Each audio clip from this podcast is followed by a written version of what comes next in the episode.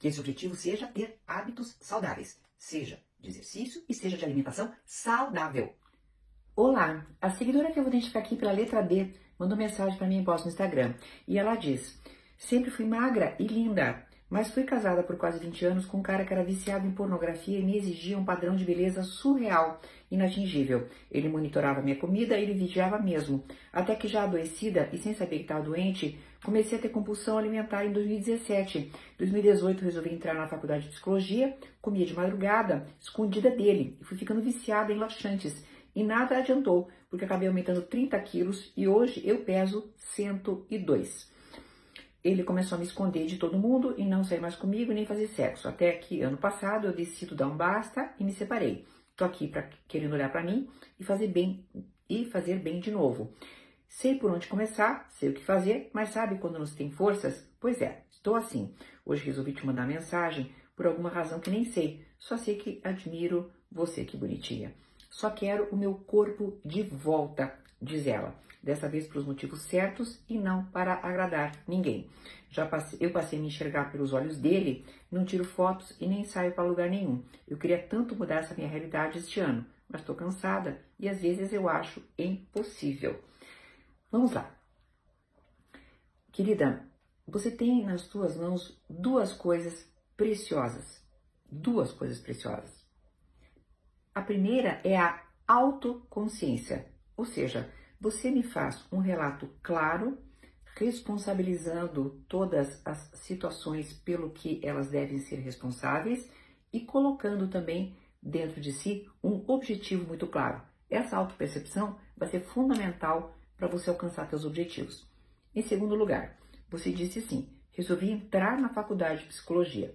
Não sei se você é formada ou não, mas creio que você já tem um certo conhecimento e isso para você vai ser muito bom. Vai ser assim uma maneira de você ir adiante, porque você percebe e você sabe, como psicóloga ou como estudante de psicologia, que nós temos algumas razões internas, nosso inconsciente, ele é, é uma mola propulsora tão forte que às vezes quem olha do exterior, às vezes nós mesmos olhando do exterior, não imaginamos essa mola propulsora que está dentro. Tanto, e agora vamos esclarecer para você, tanto para o mal como para o bem.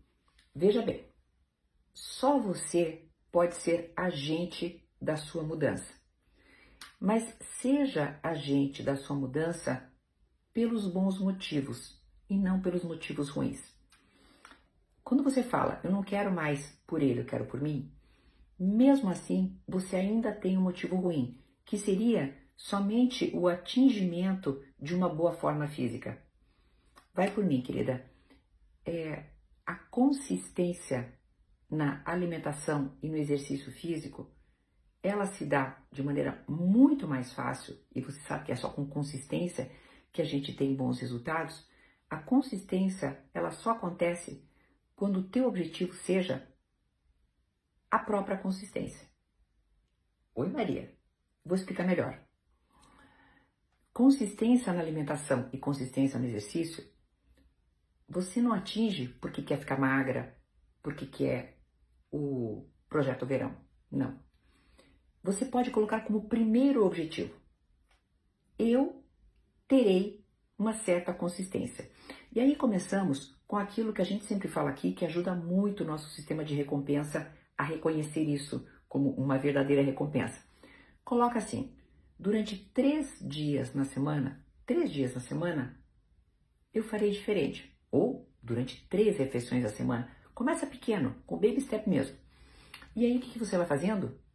Você vai criando aquilo que a gente chama de consistência positiva.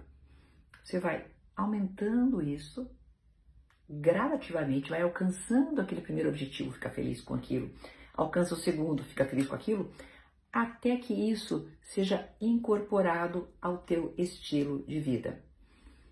Muitas pessoas têm esses efeitos famosíssimos, né? Sanfona. Muitas pessoas, infelizmente, estão no meio de uma compulsão alimentar porque elas não incorporam dentro de si um estilo saudável como parte da própria identidade.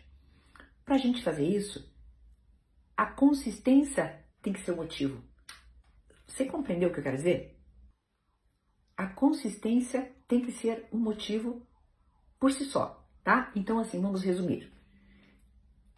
Que bom que agora você separou o joio do trigo, você sabe exatamente quais são os motivos que te levam a uma compulsão, que te levavam a querer ficar magra, que te levavam a isso, aquilo. Perfeito. Hoje você tem um objetivo. Eu quero fazer por mim. Beleza. E aí eu estou estendendo que esse objetivo seja ter hábitos saudáveis, seja de exercício e seja de alimentação saudável. O emagrecimento será uma consequência disso.